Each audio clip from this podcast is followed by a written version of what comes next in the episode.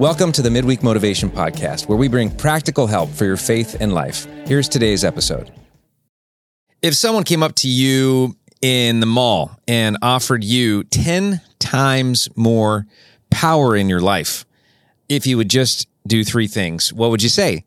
Would you even think, oh, I don't even know if I need more power in my life? I doubt it. I bet you'd say more power. Yes, please. Because a lot of us are walking around our lives on a day to day going like, oh, I don't even know if I can make it through this moment. You know, I don't know if I can deal with another meeting like this. I don't know if I can get my stuff done today. I don't know if I can have that conversation with my spouse. I don't know if I can make it through another week of managing the kids and everything that's going on. I mean, most of us would say, I got to figure out how to get more power in my life. And the truth is, many of us are sort of in in some ways kind of doing the zombie thing through life just underpowered and i think it's one of the biggest problems that people face in the entire world uh, for sure people of faith need more power and the great news is there's way way way more available and yes, there is a trade off. So I'm going to talk to you about the three things that are the trade off and how to get that 10x power in your life. Now,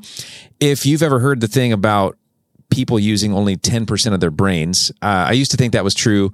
Did a little reading, found out, oh, that's possibly a big myth. And there's lots of reasons why that could be a myth. But I don't think there's any exaggeration in saying we use only 10% of the power available to us. It might even be more drastic than that, especially when you look at what God tells us in the New Testament in Ephesians chapter 1, where the Apostle Paul is unpacking a drastic change that has happened for those who have believed. And he tells us that we've been completely changed. He tells us that if you're a believer in Jesus, if you're somebody who just acknowledges that Jesus Christ is the Savior, he goes, well, then you are blessed you are chosen. You are adopted. You are loved. You are forgiven. You are included. And he goes on to talk about three major, major, major gifts that change all of our lives if we can receive and integrate them. They're so big that he actually says, I've been, he, he said, since I heard about you, I haven't stopped praying for you. He's like, I'm begging God to do the miracle of letting you receive these three things. One of them is knowledge of God, like an intimate experience of knowing God.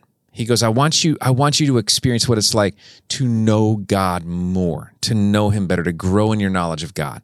Because it's going to revolutionize your life. In in many ways, Paul will paint the picture for us that that's the whole point of life, to know God and to be in relationship with him.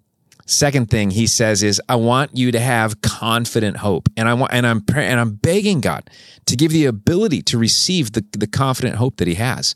You know, that optimism, not just optimism. It's, it's the, it's the confidence. It's the conviction that what God has promised is going to come to pass. And Paul says it, it would change your life so radically if you could receive that knowledge of God, that intimate relationship with Him, that confident hope. And the third thing that he talks about is power, but he doesn't just say power. He actually says the incomparably great power for us who believe. He talks about that power being the same amount of power that God, in the Bible words, that God exerted in Christ when he raised him from the dead. And I, I pictured God, you know, the ruler of the universe, the creator of all things, the, the one who did raise Christ from the dead.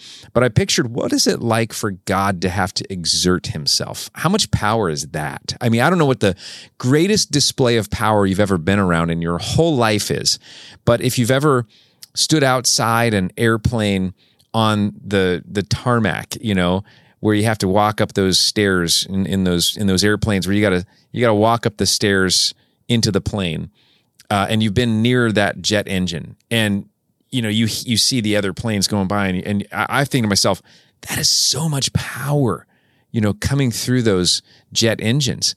Uh, if you can imagine an eruption of a volcano, so much power is being released there. But all those things are not even a smidge of a, a, fraction of the kind of power God exerted when he raised Christ from the dead. And then Paul tells you and me, listen to this. Now, if you're if you're sitting here going like, what is the point here? Listen, you got up this morning and you tried to make a decision about whether you're going to get up when your alarm went off or not. And that has everything to do with your power, right? You, uh, yesterday, you were tempted to do something and you tried to make a decision on whether you're going to do the right thing or go the path of least resistance. And that has everything to do with how much power you're accessing. It's, it's not necessarily how much power you have, it's how much you're accessing right now. If you're a follower of Jesus, he tells us God put the same amount of power in your life as he exerted when he raised Jesus Christ from the dead. So apparently, it's like the old brain thing, but this is true. We don't even access a fraction of the power that we have available to us. Reminds me, I was uh, recently, my son said, Dad, you should go look at Teslas. He said, I was in the mall at the Tesla store and I asked him questions and he said, I, am I'm, I'm very interested in a Tesla, and he said you should go look at one. So I was like, well, I don't, know. I don't think I can afford one. I don't know if I want one, but I am curious enough to go to the store and ask about one. I, I'll go to the Tesla store, you know, just trying to trying to sneak in. And I don't know if you know how it is, but you can never sneak into a store like that. Somebody's going to notice you. Might have been that I was eating popcorn inside the car for a couple hours. I don't know. But um, sitting there in the Tesla store, looking at the car, wondering, well, how much do these things cost? I'm not familiar. I've never had a car like that before. You know, what's the charging like? How much electricity does it cost to charge? I'm asking all kinds of questions. What's the payment? What's the down payment? What are the fees? What are the terms? Can you buy back the car after the lease? I'm asking all these questions. And then and then I'm asking, okay, what's the difference between the base model and the next model up? And here's an interesting thing that they said. They said the base model has this much power and this much range and, and goes this fast.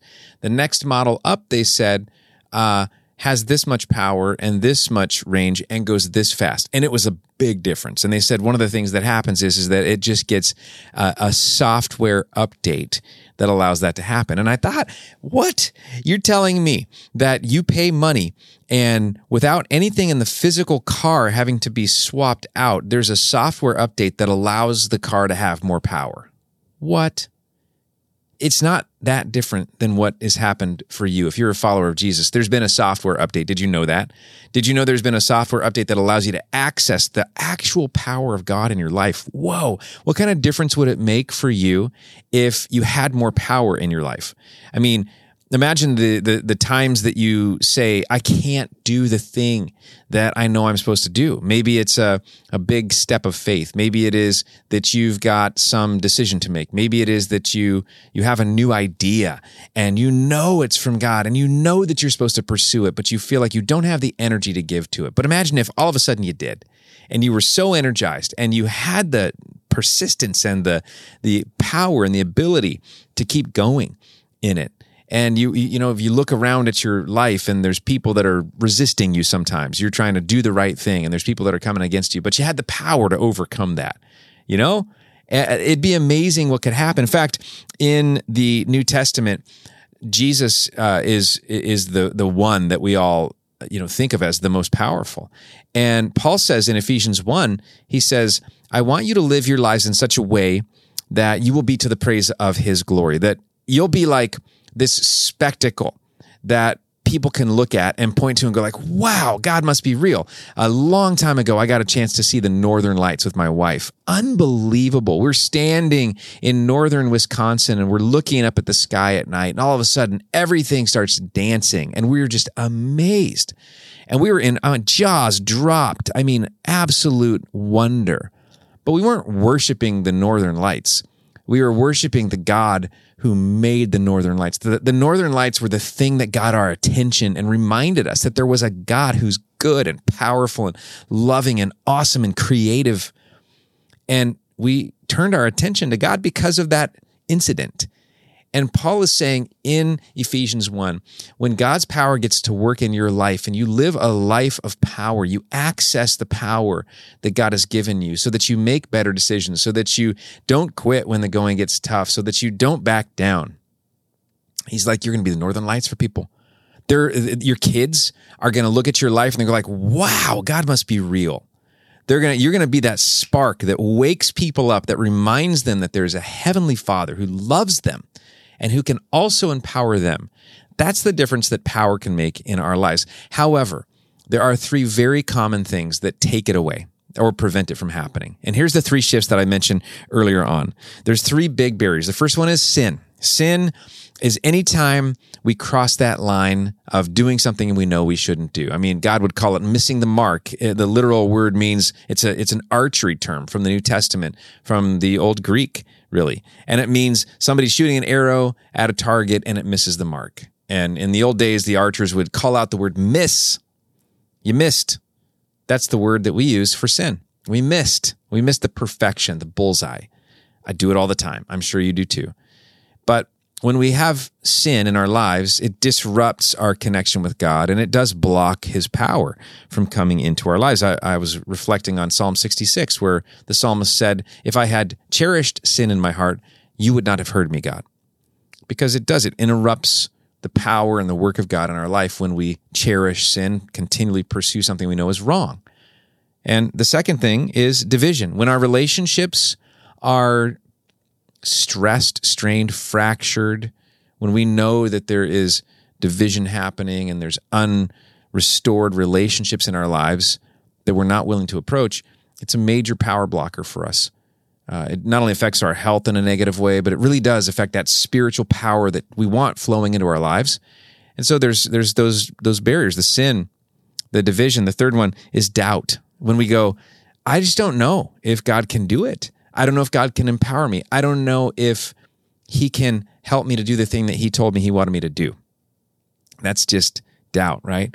And the solution to these things is is really they're not hard, they're not complicated things. They're very simple things. They do take us really surrendering to God in this. I mean, if there's sin in our lives, we have to confess. That just means to say the same thing as God about the situation that we keep crossing the line over. To say the same thing as God, meaning I'm confessing, God, that you're right and I'm wrong, that what I'm doing is wrong and that your way is is right. And it doesn't mean that we confess so that we can check a box so that we can keep doing this the thing that we know is wrong, but but we've just some cleared the decks for a week or something like that. It means to confess means to say the same thing as God, to acknowledge, God, this is wrong, and I'm going to turn away from it and I'm going to go another way.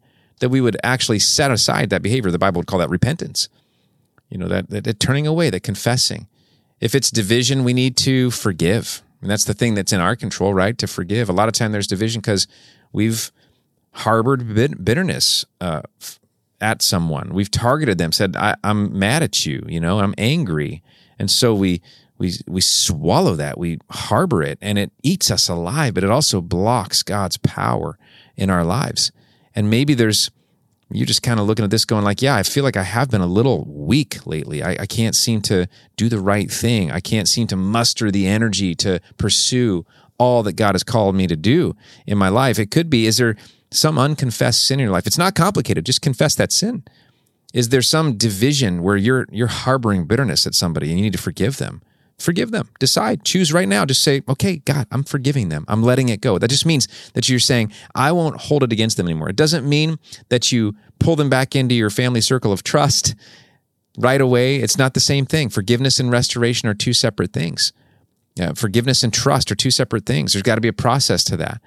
But to forgive means I'm not going to let this eat me alive anymore. I'm not going to hold it against them. I'm not going to I'm not going to live so that I can see revenge uh, in their life. The third thing that we, when we doubt, is we just need to believe. We need to we need to take take a step of faith and believe. Believe that God can do what He said He would do, and I think even one step further that you can do the thing that God has called you to do. If God has asked you to do something, whether it be something in Scripture where He says, "Hey, look, don't do this or do this. There's plenty of those places in scripture, guidance for our lives, right? And sometimes we look at that and you're like, well, it's too hard. I can't do it.